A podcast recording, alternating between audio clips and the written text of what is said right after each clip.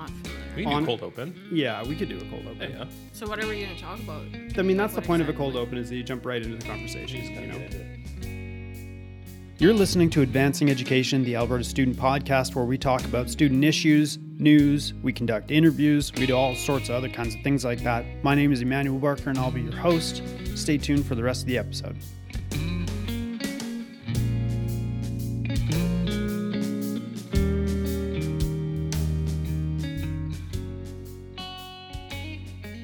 Welcome to another episode of Advancing Education, the Alberta Student Podcast. Uh, with me today, I have the executive directors of three different member associations from ASEC. And the reason they're here today is not just because they are executive directors, but because they also used to be student leaders. So, without further ado, uh, Chris, what's up? Tell me who you are, who the people are, and then uh, you, you know what? We we are gonna have to date ourselves here a little bit, and I I don't want to be rude about it you know you can do as as slow as as like even of an entrance as you want um but we got to know when you were a student leader and what it was like when you were there Yeah, for sure. Thanks, Em, for having me on. Um, 1993 was when I started at NAIT, and so I was involved with the SA from 94 to 96, which is when the internet was invented. So that puts a little perspective on things. uh, and so I went to school at NAIT, and uh, I left for a few for for a couple years, and then came back on staff uh, in 1998. 1998 and did you did you start up as the executive director or were you did you come in as a different type of staff position or what were you up to Yeah, when I started, it was like we were a really small staff then.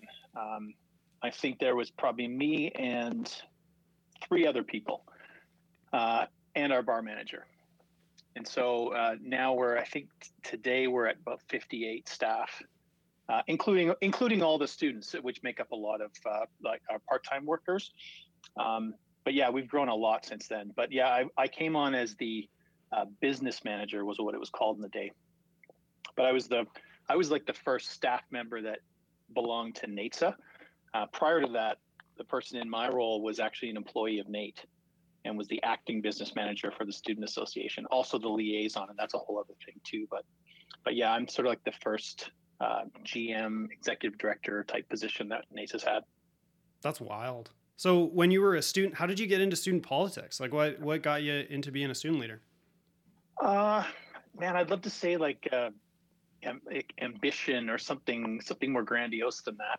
I think it was actually a friend in my in my class, and I took business, and a friend in my class, and we were we were involved with um, Toastmasters, uh, public speaking. oh yeah yeah yeah, yeah. debate club is like a at, at my university debate Yeah. club is like a siphon into the into the student union Yeah, and I think we just had this a, a, a little bit of burgeoning confidence that you know the one of the things that like campaigning in a student election is the big, you know, the big scary deal, right? So uh, once we had this public speaking part, uh, you know, we had the confidence there. We we said, yeah, why not throw our name in the hat? And I actually lost my first election, uh, and and but it got me a job editing the student paper for that first year, um, and then uh, and then won in the second year.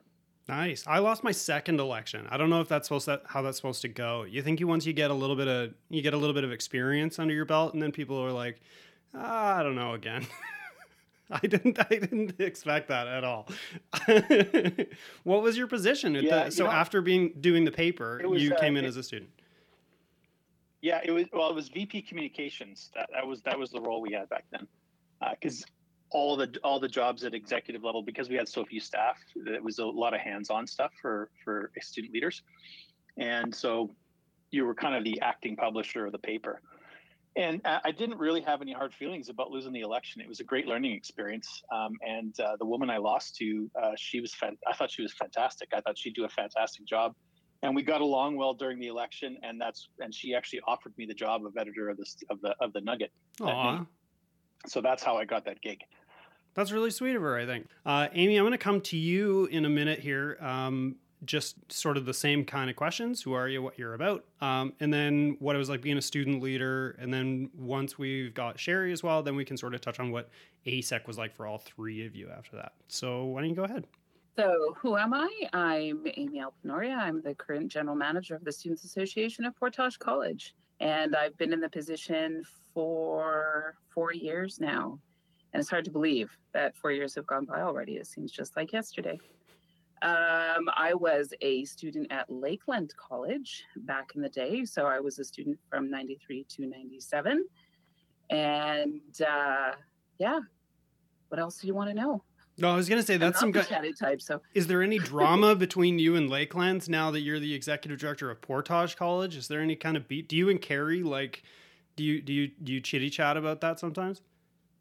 Every once in a while, yeah. I'm like raw raw Lakeland. Uh, I still love Lakeland. Uh, my dad was an instructor there actually for many many years. Uh, retired from there a couple of years ago actually as a business instructor. No kidding. So That's awesome. I like Chris. Yeah, yeah. He was one of my instructors. I took business as well, just like Chris. He was one of your instructors. He was. Mr. Otteson was my instructor.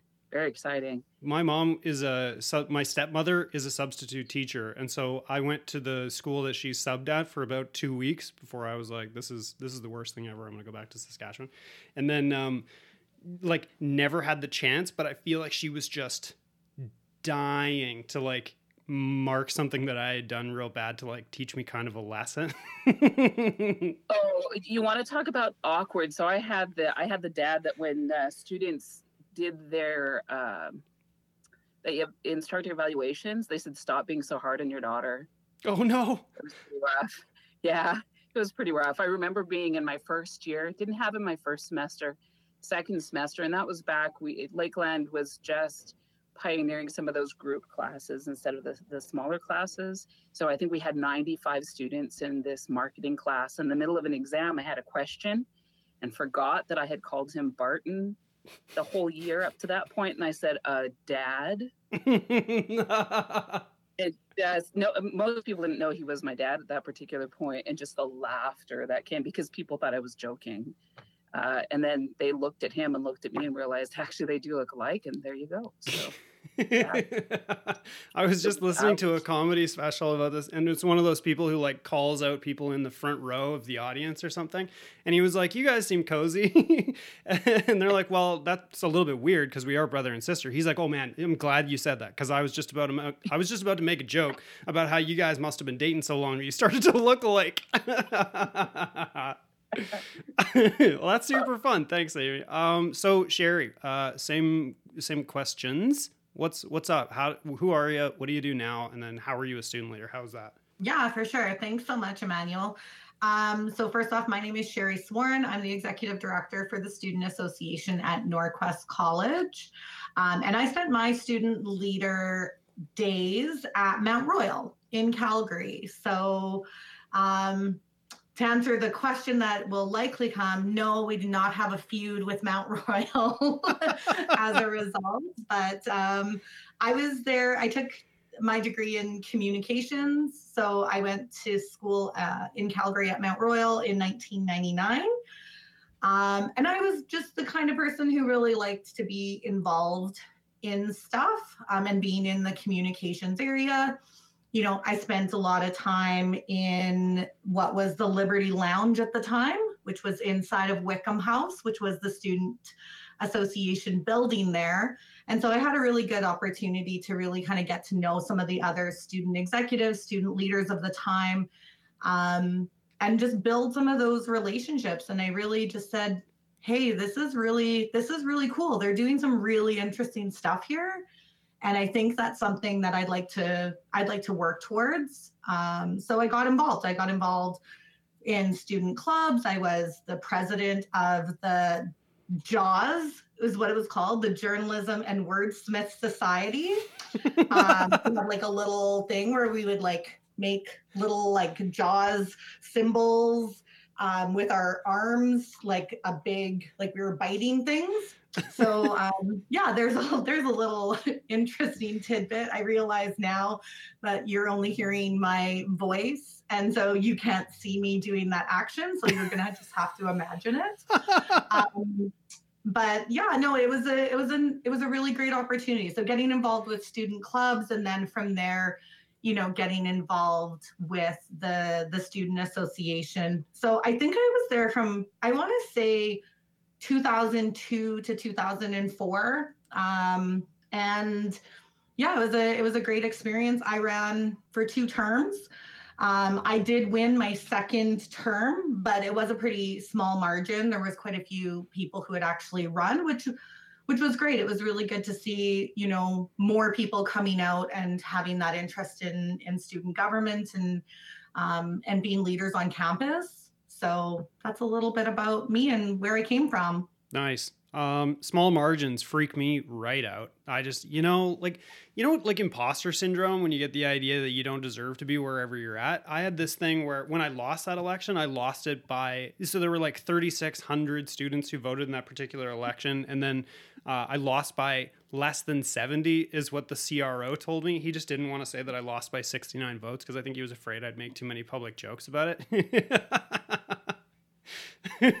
Go ahead. How, about no margin? So I, I won by no margin. Um, I ran for v, vice uh, VP academics, and four people were running. Found out I was running. Everybody dropped out. You know what? That's good. Else. That's cool. That's super cool. When people find out that you're running and then they drop out because they're scared of losing, that's a that's a nice feeling. I had I, have never had that happen, but I but I kind of wish I did. I felt like I had to brag about it because when I was when I was in high school and junior high, I lost to everything, even to be in like the band secretary of like junior high school marching band. So by the time I got to college, I had come into my own and, and finally scared people. I think my margin was, I think I won by 13 votes. So it was actually really, really close. It actually went to a recount. Um, but the funny thing about that particular thing was that I wasn't actually the one who won by the smallest margin. So, for one of the other positions in that election, our VP academic at the time actually won by three votes. So, nobody oh. cared that I won by 13. That was, you know, wasn't important because someone had won by three votes. And so that was the headline. Oh, that's so brutal. Man, like um, in my first ever election, I went up against two guys who had been in the council for three years already, and they both saw themselves as like the natural successor to the position. And when I started running, um, I had done a lot of work with international students, so I I think that like I just captured a base that they hadn't really anticipated having to compete for, and I and I ended up getting it. Um, but in the end, I think I only won by a few hundred votes, and one of the guys um, started advertising in his in his election campaign by by like doing hip hop dancing in the big thoroughfare of the university just to try and get people to recognize him. And I was like, that's a bad move that probably lost you a couple. And then the other guy misspelled transparency on his posters. So the entire university was plastered with posters of this guy being like, I'm here to support transparency. And then just it became like a huge running joke. So when I won by like two or 300 votes, I was like, mm, how many hundreds of those are dance party votes I picked up, and how many of those are like transparency votes that I picked up. And you know, the the what do you call it? The imposter syndrome continues. But I had uh, I'm gonna come probably to um, uh, Chris next, and then and then Amy again to talk about like first what's up with being an ASEC in you know the 90s but uh, but something two things two things that Sherry said reminded me of a couple of stories the first one was the creative naming of the Jaws Club um, I got in a lot of trouble by starting a club at the university and naming it the Association for Exchange and International Students, which the acronym we chose for that group was AXIS. And uh, everybody started calling it the axis of evil, which it wouldn't necessarily have become a problem, you know, if it wasn't like a, an association chock full of like like a bunch of random exchange students. And i just got roasted so hard. Like we were doing it was like erasmus in europe where you have uh, like you know uh, volunteers working with each other and like international students are like learning about the community and i took them to rodeos and stuff and it was a blast. But then again you know the associ- the institution is just like we want to share your materials but we absolutely refuse to advertise a group called the axis of evil. You're gonna have to sort that out before we move on it. uh, but the other thing that you said that kind of that kind of got me was that I didn't. I mean, I knew you went to Mount Royal, um, but I only found out recently that our fearless leader Brittany Lawson is a collab student with Mount Royal. So technically speaking, you know, we represent Mount Royal students. I just I just want to put that out there. I just want to put that out there. Anywho's, um, Chris, what's up? What was ASEC like when you started up? Yeah, you know, when you asked me to do this, I'm thinking am I even going to remember those days? Because that was, you know, the, you're talking about the mid 90s, 25 years ago. I want to say, like, from what I remember, uh, and I'm not saying that uh, I can't remember because they were, you know, um, I, I think my memory is affected by a couple of things. One is it's a bit of a blur. I mean, as as a lot of things change in, in student government, but one thing that doesn't change is the year goes by so quickly. Uh, that happened to us then, and it happens to student leaders now. Um, uh, but I think the other thing is I've I've kind of the job I'm in. I'm constantly humbled by the caliber of student leaders of today uh, versus when I think back to um, what we were focused on uh, back in in in my term. um, I first of all, I would never have gotten I would never have gotten elected today, being the person I was back then. I'd, I'd be up against way too stiff a competition. But I think when at, at NAIT especially, we were I think we were called upon as student leaders to really provide a lot of the on-campus engagement and, and, and entertainment. Um, it wasn't so much about uh, politics and uh, representation um, a real thorough understanding of the big picture. It was kind of small picture, and I don't mean to put that, you know, my my colleagues down from the day, but I think that was just what we were called upon to do at the time. So I think there's a mirror translation to the difference between ACTISEC at the time and ASEC now. Is uh, I think the students of, students of today have such a better grasp of the big picture, uh, the big picture in their own institution, the big picture uh, in provincial politics, the big picture in federal politics, uh, even just understanding uh, how your individual and collective actions can make uh, progress today versus back then. I remember um, one of the things in the 90s that um, actually had NAITSA leave uh, ACTISEC temporarily. I think we left for a year or two and then and then rejoined. Was sort of the, how to handle uh, disagreements with the with the with the province, and the, the province was, uh, as as they always are, looking at a, a sort of increasing tuition, and some schools in ACTISEC decided that it would be a, a, the best idea to collect a whole bunch of eggs and have a protest at the legislature with a whole bunch of eggs. The the NAIT student executive at the time just disagreed with that uh, and said it's just not going to have the impact, and we ended up leaving um, taking our ball and going home, and, and as as it were, and uh, yeah, and and as you know, not to say that we were right, but there were one or two eggs that ended up getting thrown against the legislature front door. But yeah, it it had the impact you would expect. It made the news, uh, but it didn't change. Uh, sort of, it didn't make the kind of changes that I think uh, ASEC is making today. Well, I hope not. We haven't thrown eggs yet. I mean, you know we don't we don't take any options off the table. That's that's my line sure. with student leaders when they're like i don't agree with this. I'm like well you know the options aren't off the table. Like we could do whatever you want. We could do penguins if you're into it you know i guess. Um but uh but yeah yeah yeah yeah i mean you know i'm not an egg guy you know? I just don't i don't see myself as an or what was the what was the weird thing that happened in the was it the fed? The Parliament when they threw popcorn or something most recently. Whatever. I'm not throwing stuff, you know? It's not my vibe with public affairs. Yeah, and I mean, don't get me wrong. There is there is a need for awareness because you know in in the list of things, uh, list of provincial priorities for the average Alberta taxpayer, um, post-secondary education is not typically number one. Um, so you do need to draw awareness to, to the importance of this to the economy, um, and so it serves a purpose. Uh, we were just worried about, uh, you know, bringing uh, physical objects as a as a prop. Uh, we kind of knew that that's that's what might happen. But what you're doing might result you in getting shot by the sheriffs. Might be might be a little bit dangerous of an idea. it's like that guy who sprayed water at Trudeau at the at some parade or something, and everyone was like, "Whatever, it's just water. We're at some dumb parade or something." And the RCMP made a release that was like, we have no idea what's in any given water bottle. And if you want to get tackled, that's a good way to do it. So, like, I mean, yeah. I don't know. Canadian politics are all full of those sort of like counterintuitive things. Like when the when the protesters smooshed the egg at at Chrétien and he just like choked him with one hand, the Shawinigan handshake. Like, I love that kind of stuff. But I'm shocked that if, if that was in the United States, like, I'd be dead right now. Did I say Amy could, was going to go next? We, we we could have a whole podcast just talking about what you just said. No, I mean that, it's better. You know, debatable. getting choked out by the prime minister is better than getting shot by a security detail, isn't it? You know, yeah. kind of kind of a throwback. Yeah, but Amy, I mean, Amy, you were around when we, we were kind of on the exec around the same time frame. Do you recall the egg situation with ActiSec? Oh, yeah, absolutely, I do. Um, I actually, I'm sitting here just agreeing with everything that you said uh, about uh, how things have changed since the 90s and the level of the student leaders.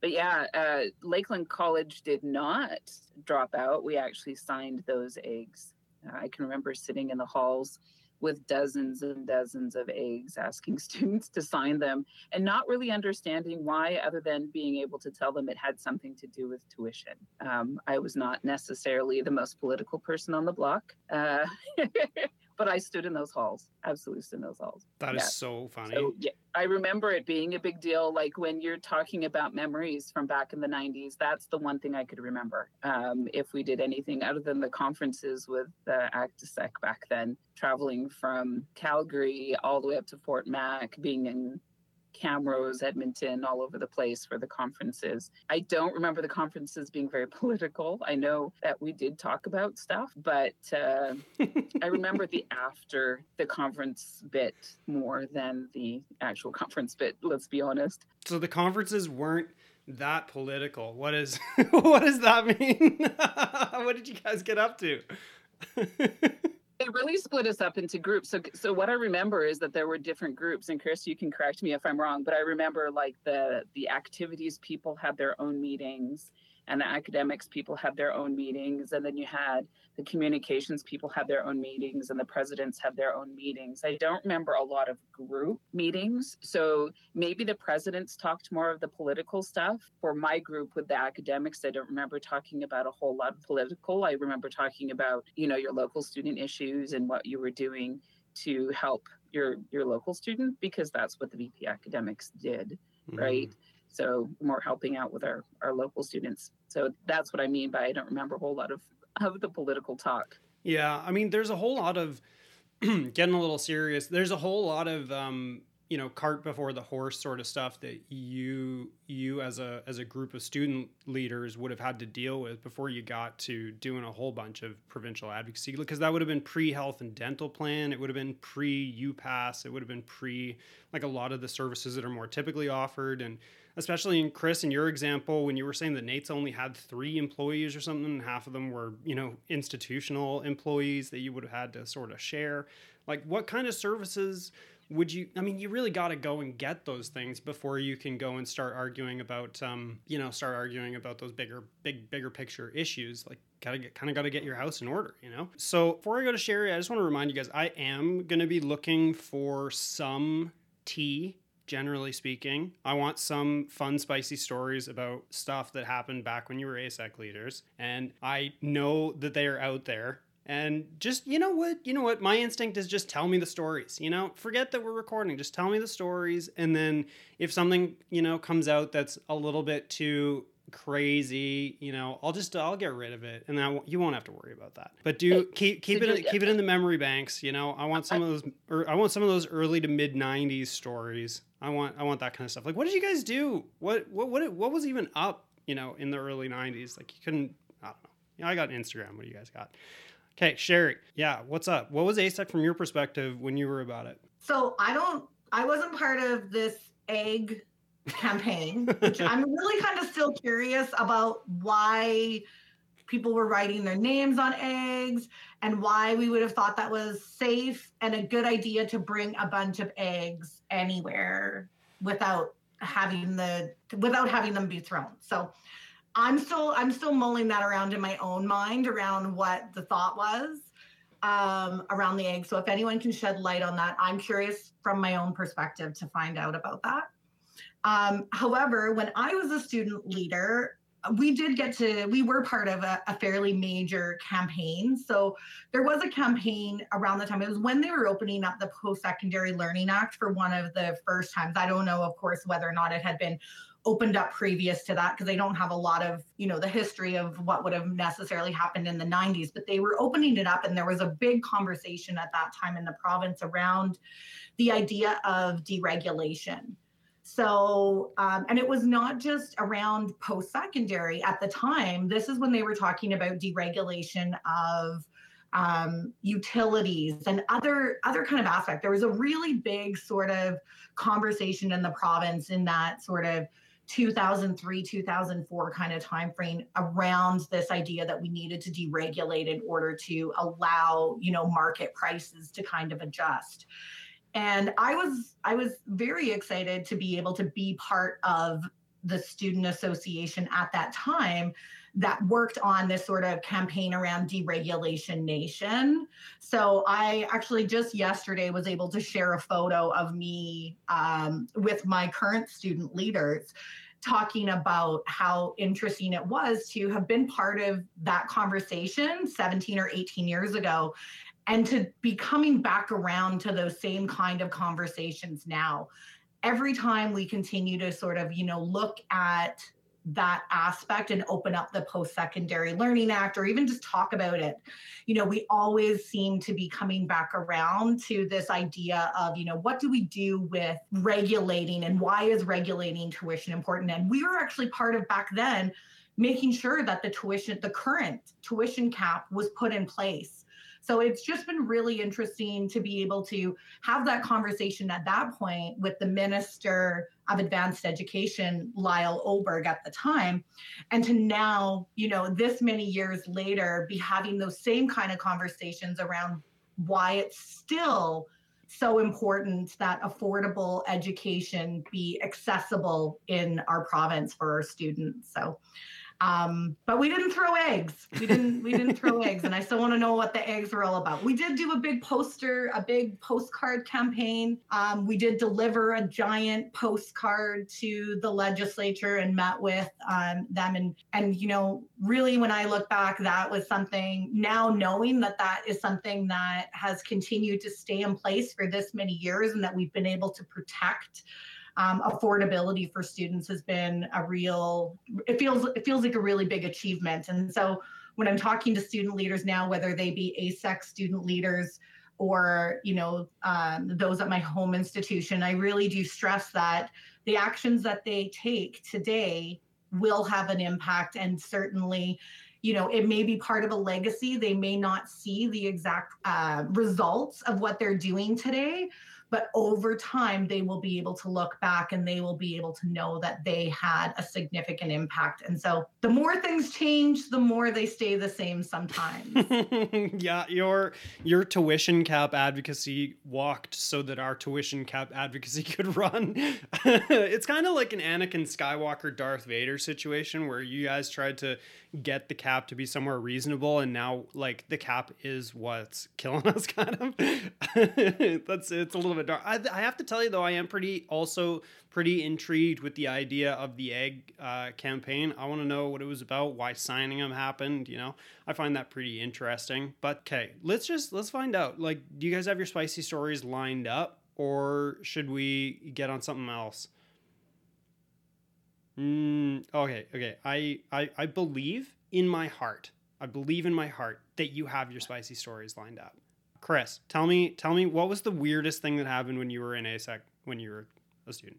Man, I don't know. Honestly, I I always kind of thought of myself as pretty pretty boring back then. I mean, it's just uh, there, there's always intrigue and stuff going on. That there wasn't a ton for me. I the the one thing that I recall is, um, yeah, I, I mean, I, I, I, got in, I got into a disagreement with the NAITSA president uh, as when I was editor in chief of the newspaper. I remember, I remember that. I won't say his name, but there was an incentive program for the elections. The the the exec, the executive of the day thought they could boost turnout in the election by offering prizes uh, for people casting ballots, and the prizes were a, lo- a lot of them came from Molson.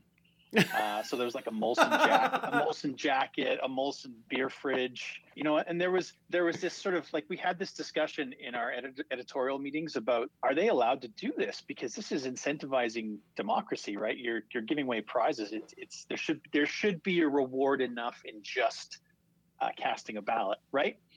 Uh, at least that was sort of the purist in me. And uh, I remember they wanted to advertise in the newspaper that they were doing this. And uh, so, as editor in chief, I uh, we we kind of had a meeting, and I said I said no. I said we're not going to do that because we don't think they're allowed to do it.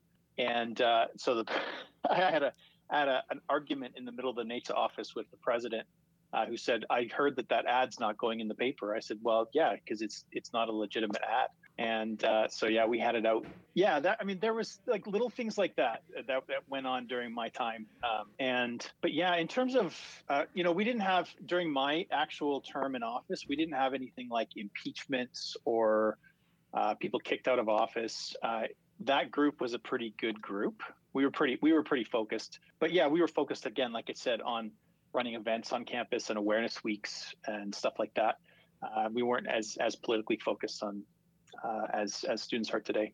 That is really funny and pretty consistent with my understanding of some of the shenanigans that go on at different student associations. And like, you know, you, you wouldn't be surprised. You're not I'm never surprised to find out that alcohol in some way was connected. Although in this case, I think it would have been maybe more appropriate if it was like AGD had been funding you know, the student events or something. Because Molson's a very Saskatchewan vibe, you know? Like to have the USSU be funded by Molson Pilsner would not surprise me even in the slightest. But the whole the whole Molson NAITSA situation is kind of funny. yeah, alcohol alcohol has a very interesting history with with students. The farther back you go, the more it was it, it was a part of uh, campus life. I mean, even now today, um, I find uh, like alcohol on on campus is not. It, it, it's really low on the on the level of importance. Uh, students don't necessarily need to involve it in their events. Um, alcohol sales are down. I think across the board at, at, in the demographic that we serve. Uh, it's just not up there on the priority list. But you know, I, will talk to people who were on uh, the NAITSA executive 20 years earlier than me, and they'll they'll say that they were hosting parties on campus where the instructors were coming to these after school events and doing keg stands in in inside the institution right? This is back in like the 70s and so yeah it's over time it's it had a diminished role. I did go to a conference when i was a student leader called BACCHUS. I remember the acronym was i think bringing alcohol consumption consciousness to healthy university students. How um, did you remember and it was that? in ontario. And I went with our uh, VP athletics at the time because the two of us were going to do alcohol awareness uh, on campus, and uh, we were shocked at how much alcohol there was at the, at the BACCHUS conference. There was a lot of drinking at the conference, right? And uh, so we talked to the leaders of the BACCHUS conference, and they said that uh, it kind of swings. Uh, one year there will be a lot of alcohol, and the next year there'll be very little at the conference. And I said, "Well, which year is this?" And she, she said, "This is this is a, a low year for alcohol. previous years there have been even more." Uh, so I said, "I guess maybe, do, you, do people feel they need to drink a lot to understand consumption consciousness? I don't know, but but yeah, it was uh, it was part of student life, and I know it's part of student life now, but it's certainly a diminished part."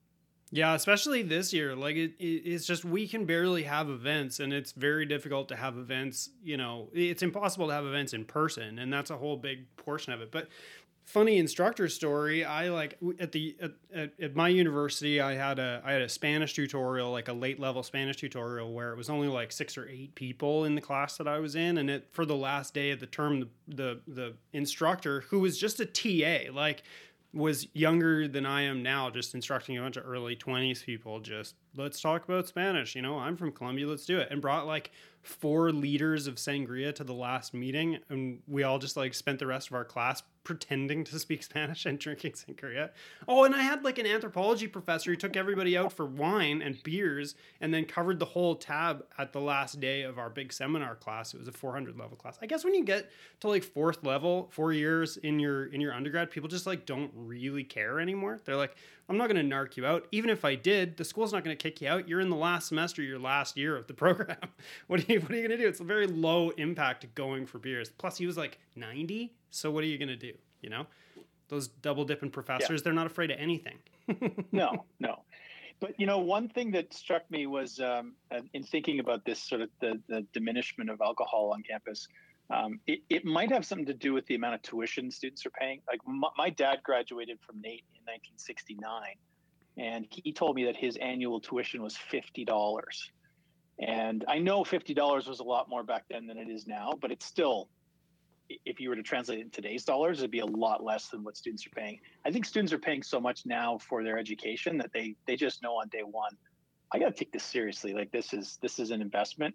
I got to get in and, and I know what this is for. So I'm not going to goof around too much. But um, yeah, so my dad first started going to university at in 1965 and I just told a story about this in the last podcast, but it's so good. I mean, like I'm going to tell you the story, and then I might have to just cut it out because I don't want to sound redundant. But so U of S is a big agricultural school. You may be able to to guess that kind of.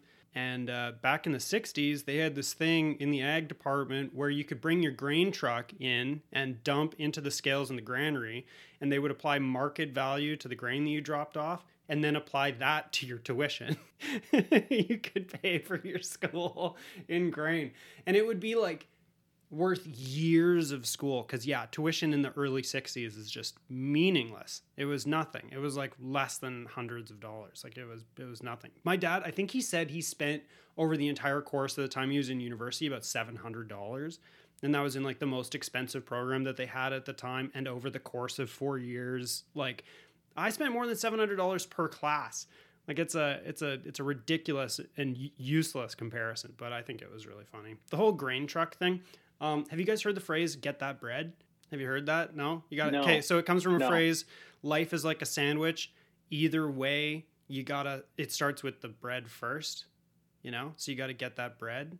You gotta, you gotta get that money. So yeah. I, you know, I, I thought it was funny to say obtain the grain when I was telling about that story, and it, it just killed me. I love that stuff.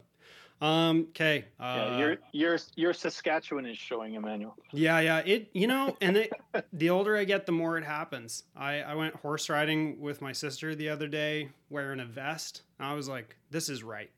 This, this, this feels right to me. You know, you know, Michael Franke, the student leader from Olds College he was on a video call with us recently and he was bemoaning the fact that he has like ripped through the seams on his vest and uh, it turns out he has seven other vests he can rely on I just love working with college students, man.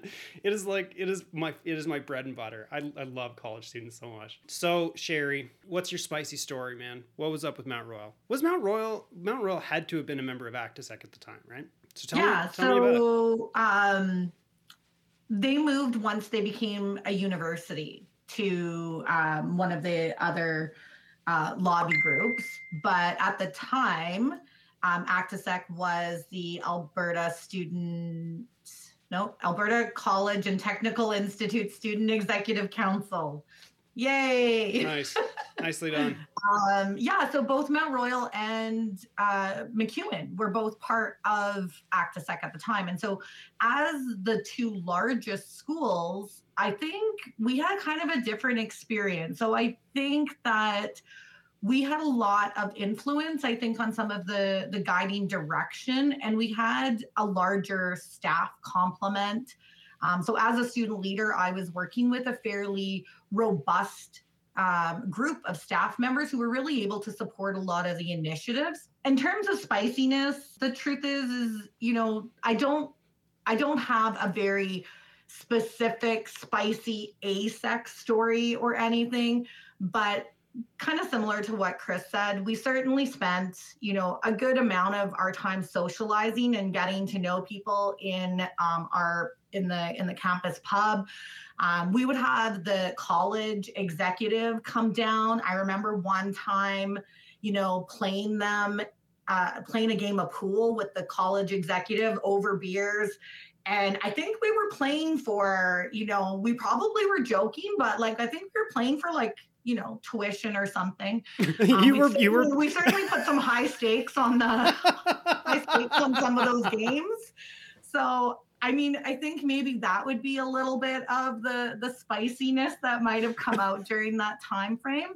but it was a very it was a very different environment. All right, um, President, this half court shot is for 1% tuition, up or down?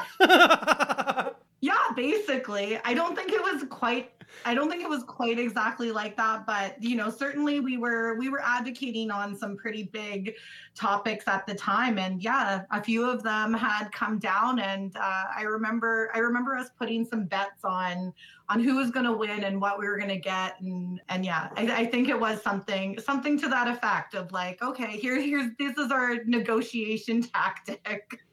So uh, yeah, you're gonna you're gonna give us this if we win, and you know, in the end, we did. So, you know, yay us. I don't know if they would have followed. I don't know if they were planning to follow through anyways. But uh, next meeting you go into, if you if you need a new negotiation tactic, there you go. We can we can always you can always shoot some pool and uh, over you know beers and, and, see what happens. I'm working with I'm working with the ministry right now to develop this like f- tuition framework policy negotiation thing where we're our, our like our ASEC argument is that we don't want to like completely throw out the tuition um, framework, but it, there has to be some kind of more meaningful consultation with it. So what we're suggesting is an additional layer where if the student leaders and the administrations of each individual student or association or institution can agree on something, then maybe you can go. There's a little bit more leeway with where tuition goes, as long as you have like meaningful consultation. And my my argument with it is like if the institution knows that it is their personal relationship with the student leaders at tuition time that determines whether they get an exceptional tuition increase, then maybe they'll be nicer to them throughout the year. And that's really like my game plan. But, you know, there's a little bit of room there to argue that if you want a new MNIF, you have to beat my high score at darts. You know, that's, I feel like I could work that in there. I'm, I'm fairly good at darts, to be honest but I, you know, it's not my place. It's not my place. I gotta, I gotta start like a like a darts training or a billiards training competition for the student leaders so that they can argue that when it comes time to to negotiate tuition for the year. That is the silliest thing. Honestly, that's my that's that's a that's a great story, Sherry. I do think what it did allow for, and I think it's one of the things that maybe, and I don't know if it's missing but I don't know that we have the same sort of emphasis on it is that relationship building, right? We we don't oftentimes spend that time and again, it was over beers at that time, but I mean, we we don't even necessarily sometimes take that time to just get to know the people that we're working with as human beings with real lives with personal interests and i think i think sometimes that's that's part of what might um, might help us move forward are you talking so, about between between student leaders or between student leaders and their administrative teams? Well, whether it's administrative teams, whether it's government, whoever it is that we're advocating with for, you know, I think there's I think there's I think there's an opportunity for more collaboration. I think there's more opportunity for building those relationships on a more personal level. I think there's I think there's a gap. And I think that's one of the things that, you know, back in the day, quote unquote, you know, there was a bit, it just seemed like there was a bit more of that kind of conversation, those kind of conversations happening. Um, it was a little bit more casual. There were, you know, those more hallway chats, those, you know, sitting around, you know, discussing things. I mean, I think there would be, there's an opportunity there's an opportunity there for us to sit down and have some of those conversations. And I don't know if it's because things have, are moving so quickly and we have that much more work to do and working in a you know digital world we hardly have time to see now the people that we see on a regular basis in our office you know we're missing a lot of that sort of casual conversation that really does allow us to interact together as as people so I think, uh, yeah, that would be that would be. It's a, it is a little bit of a funny story for sure, but from from that time frame. But I think that there's also some some lessons that we can take from those days. Um, and you know certainly can translate into some better relationship building in the future so no man i can tell thoughts. you i can tell you that that's a keystone of the sort of government relations and stakeholder relations strategy that we've sort of adopted over the last couple of years here like we sent We sent Lori flowers when she had her baby, you know. It feels like a common courtesy, but what else? What else is another thing? Oh, you know, like our our um conversations with uh Kapoa went a lot better when John walked into the room and goes, "Oh, hey, Neil." because he like worked with Neil Fassina for a few years. Like once you meet on a human level, it's just like a completely different story, and that's what we're trying to build here. So I'm glad that you mentioned it because it is a big part of what we're trying to do. Um, okay, Amy, um, I'm gonna give you a bit of an out here. Do you have a spicy story? Because if you don't want to do one, we've got. Um, about five minutes left here, so we could sort of just talk about what your take is on you know ASEC now versus then. But I really do want to hear your spicy story. Yeah, I'm I'm sitting here and it's kind of cracking me up because I was really straight laced. I'm still very straight laced. I'm very just, yeah, I'm very straight laced sort of person. And even back in the ActiSec days, I was, but I always seem to get myself in the middle of all sorts of stuff. So I'm sitting here looking at Chris. I'm sitting here looking at Sharon, thinking, "Oh, guys, you would have had stories." And I'm thinking, "How come I have stories and you guys don't?" I was thinking that their stories were so soft. Oh, they were softer than a Disney themed birthday big, party. Stuff. um, certainly, you know, in the halls, I, I was just, I love what you're talking about relationship and stuff like that, right? Because that's a big part of, um, I think that needs to be a big part of what we do. And uh, I'm glad that you even mentioned that. So thank you. Uh, my spicy story. So uh, going back to Chris, what Chris was talking about. So yeah, alcohol was a big issue, it, and it was a big issue that affected ActiSec. And I think what is one of the issues as to why ActiSec struggled as well. Because let's be truthful, I think it was a party place. I think it was a place for, uh, you know, maybe I shouldn't be saying this, but I guess I will. It was, I mean, it was an excuse to party. Uh, we did develop great relationships. I mean, people did sit around and talk and we danced and pub crawled and we did all of that sort of stuff. And I was usually the one holding hair as people were puking in toilets. I'll be really, really honest, but mine has to actually do, I will not say the name either, but uh, one of the student leaders, we had gone out to Nordegg and that was the big end of the year goal setting conference back then. And uh, I don't remember, I think it was like three days or something like that and we did stuff like we were busy i'm not going to say that we weren't but after things were done people had parties. You had a spicy après uh, ski? That's so funny. who had what's that? I was just going to say you had a good time at the après ski? Yeah kind of kind of like that.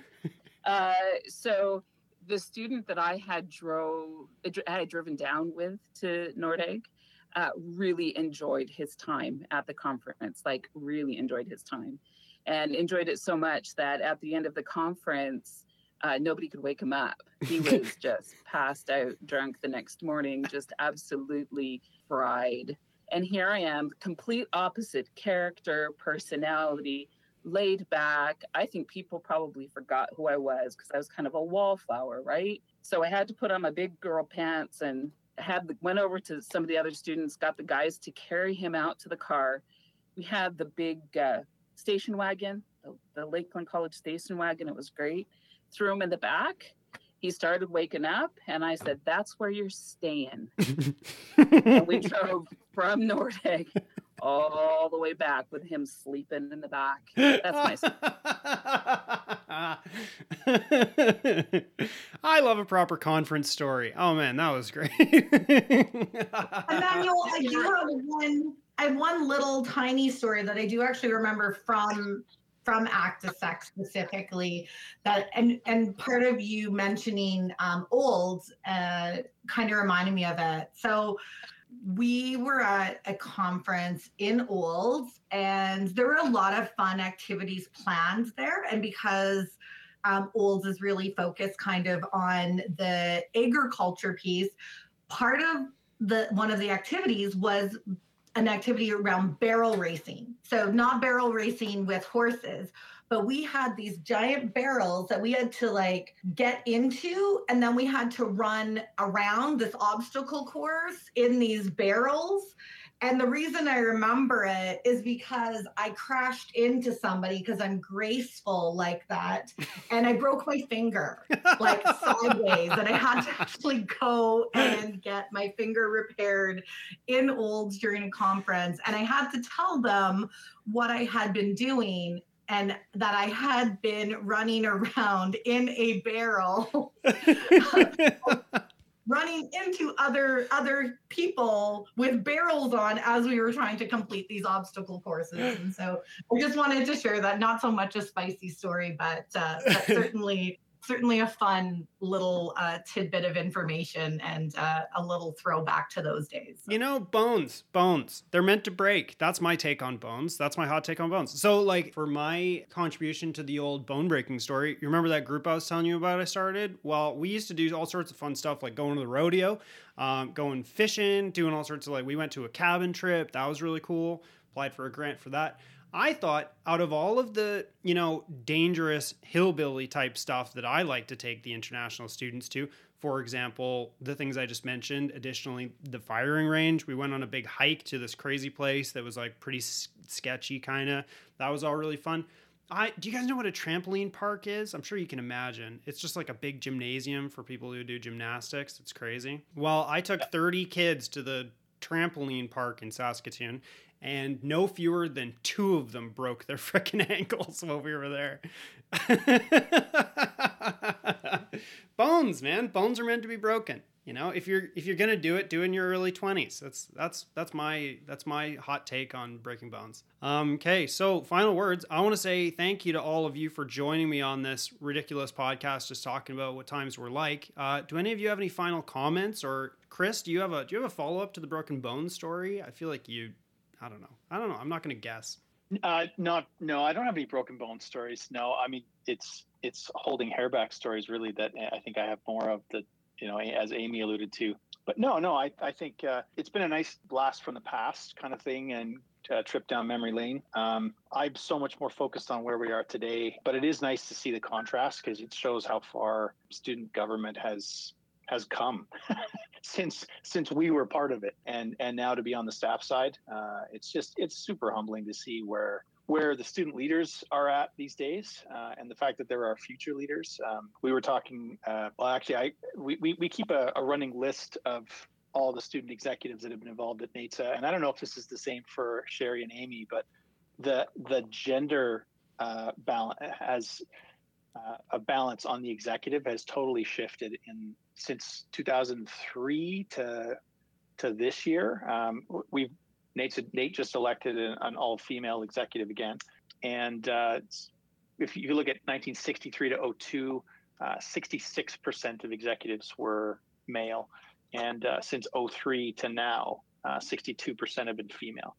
So for me, that bodes well, I think, for the future because I think we, we do need more balance and diversity on in our leadership. And you know, in Britain, they call student government the cradle of parliament, right? So I don't think that's as, uh, necessarily the case here, but it is the cradle of leadership in Canada. And uh, so it's nice to see that that that pendulum swing the other way. Chris, I can always rely on you to give us a give us an excellent addendum. I, I do want to confirm that you know when I was in school, that story was those stories are hilarious. But as a staff member, they they do everything short of giving me a literal heart attack.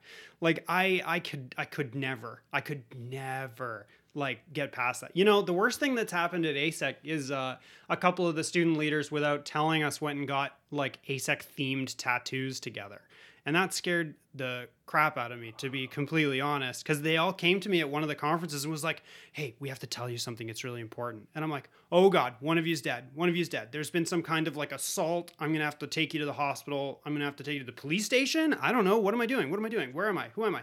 And then they were like hey yeah I guess by the way check this out. And they like five of them got little asec themed tattoos. But it's really the like the the most mild story. We've never had anything bad happen. And you know, honestly, the the steps that have been that have been taken by some of our student leaders over the last couple of years are really really impressive to me even in comparison to the years that I was a student leader. And that was like 6 years ago. Like it's it's a completely different world. Like we're doing advocacy with what's a current example? Oh man. Like uh um Emma Doris from GPRC and Brittany from RDC, we just had a meeting, the three of us, with Minister Madu, the Department of Justice, and it, it was it was it was astounding. Like he was already aware of the advocacy that we've been doing on campus sexual violence policies because of the work that we've been doing communicating with advanced ed working with you know we've talked to service of alberta about some of the privacy concerns with residences and and that got through. And the impact that some of these students are making is head and shoulders above the work that i was doing. Like in saskatchewan we don't really do uh, like federal advocacy. We don't do like large scale provincial advocacy.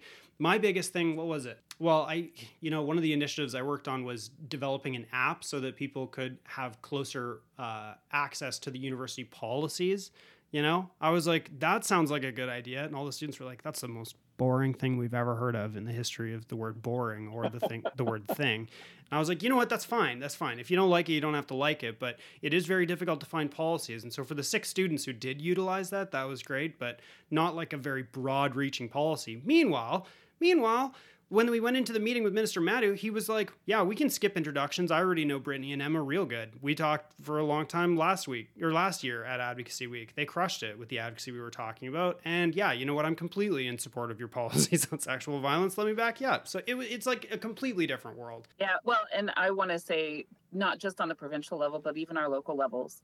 Uh, when I first came into the position four years ago, just the change that I see in the students now when we go into when they're going into an academic council meeting or when they're going into a student consultation they know each other which is really important because they are greeting each other when they're coming into the rooms but even the the institution knows who they are.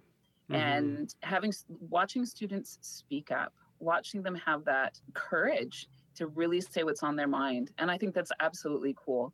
Um, i can remember being a student and i probably sitting in an academic council meeting i probably kept my mouth shut most of the time right? And yet here you have the students bringing up questions or they go into a student consultation and say, hey, you know, this is really a big issue for me. And them having that real, that having that real impact. And that's the big difference that I see as well. Um, I know Chris alluded to it as well, just the, the change in the leadership, the change in, in the level of the students. I wouldn't have been elected either there's no there's no way um, looking back at what i was back then um, but that's okay you know we've evolved and we've come further and we're and we're moving. And what was it you said the other day chris? Being being an organization of consequence. And well that's where john um, gets it then. yeah and asec uh, asec has become an organization of consequence and that's what's really cool. Now it really it really um warms my heart to see what Chris described as the cradle of leadership come to fruition because it's not just our current student leaders who are making a splash, but we're working with some of the ASEC leaders from last year, one of the first terms that I worked with them, in continuing on the advocacy that they started as student leaders. Now that they're just regular students or or just just citizens in their case going around do, continuing on their work and it, it, it makes me so proud that they would have cared that they continue to care enough even outside of their capacity as student leaders to carry on with the work that they're doing. And it, it that's that's to me it's like in a in a in a world in a in an industry that is almost completely devoid of deliverables and a way of measuring your success against anything the only way you can measure yourself is against your your former self. And in that case i couldn't be more proud of the student leaders that we're working with because of what they continue to accomplish and what they continue to to to do to continue to grow from what they from what they were when i was working with them. Makes me really proud. Makes me really happy. So i want to thank all of you for being here a little bit over time. We're, we're actually at uh, one hour and seven minutes of a chitty chat about what asec used to be and how how happy we are that it is something new so uh, yeah, um, Chris and Sherry and Amy, I want to thank you again for joining us on the. I think this is going to end up being the sixth or seventh episode of the Advancing Education podcast, but we'll see how it goes. Do any of you have any uh, last word of comments before we cut it off, or are we good to go? I wouldn't mind just sharing just a little quick story, and again, you know, certainly thankful for how much the organization has changed and and definitely getting to be a part of the student movement through all of that. Um, I didn't mention kind of at the beginning, but I've actually been with the student association at Norquest for 12 years now. And so really being a pretty big part of the student movement throughout most of my career. And so really having that opportunity to see how things have evolved. Um, and I know I mentioned this to you, um, you know, off podcast, but um, I had a I had a hoodie, and I wish I wish I still did. And if anybody out there who's listening still has an old ACTISEC hoodie, the green one that says "Together We Can" on the back, um, that definitely really summed up the whole kind of student movement for me. Is um, you know even back then, yes, there were there were probably some spicier stories, and and working with the government was also just very different back then. We had a government that had been in place for a number of years, and there was no sign of any change happening in that leadership. And so, you know, a lot of the advocacy didn't have a lot of movement because it didn't need, like, they didn't need to address some of those concerns. And we're certainly seeing an openness um, that we haven't seen before with the leadership of really being able to listen to what some of those concerns are and just yeah that that hoodie from back in those days really just kind of reminded me of where we were then and where we continue to go um, really needs to be grounded in that aspect of togetherness and working together to to work in the best interest of students in alberta and to really ensure that we continue to get the best things for them thank you so much again, Emmanuel. Such a pleasure to be here. Such a pleasure to be able to chat with Chris and Amy, um, and certainly to reminisce about some of those fun stories. And just really looking forward to the impact that the student leaders coming tomorrow and into the future are going to have on the aspect of post-secondary in this province. So, thank you. I couldn't th- I couldn't think of a better place to end, Sherry. Thank you for sharing that. And with that, uh, I think we'll leave it at better together. What did you say? Strong, better, better, stronger together. Emmanuel. Together we can. Together we can. Together we Together can. That's we great. Can. Together we can. And and and the truth is, it's all it's all relevant. We're better together. We're we're stronger together. The whole the whole idea of it right? I mean, I think that's where when we work together, when we when we come together and we find common ground and we move forward, we're going to get that momentum. And that's the kind of momentum that's needed to move the student movement forward.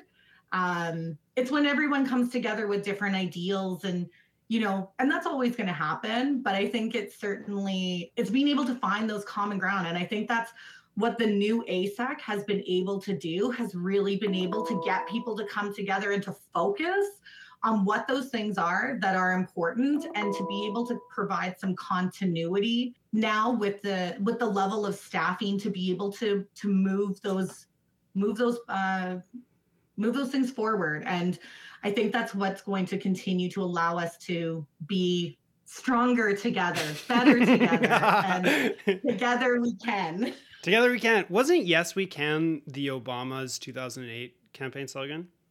Yes We Can. Does anybody know? It sounds familiar, but I I wouldn't it, put it money on it. I wouldn't bet tuition on it. I love you guys so much. Emmanuel, I, I I, got I got to jump in and just say thanks thanks for having us on. Uh, it's it's I mean it's I get to chat with uh, Amy and Sherry every week, um, and uh, and they're fantastic. They're they're crushing it at, at their respective schools. Um, but I got to say, ASEC is is doing a fantastic job, and uh, I think your podcasts are. Uh, I actually I'm I'm listening to them on a regular basis, so uh, you got to be doing something right. No, you're and, kidding. Uh, you're kidding. It's good. You, you you get a chance to get the get the word out in a in a different way than we're traditionally used to nowadays with like just email and internet. So this is this is refreshing. I can put it on and uh, and do work and just listen to what's going on and and you're keeping us all up to date, man. So great job. Hey, well, thank you, Chris. I'm glad that you guys are listening to it. There's going to be one coming out about the budget, which is just going to be me and John waxing philosophical about how much I don't know about money. So buckle up for that one. All right. Thank you again so much for joining me on uh, this, the seventh or eighth episode of the Advancing Education podcast. And I will leave you with the note that, you know, I think I think that we're stronger together and that together we can. So, thank you for listening to the show. And as always, here's your reminder this podcast is for you. So, if you're a student in Alberta and you have something you want to say, shoot me an email at advocacy at albertastudents.ca and we'll try and incorporate your concerns into the next show that we do.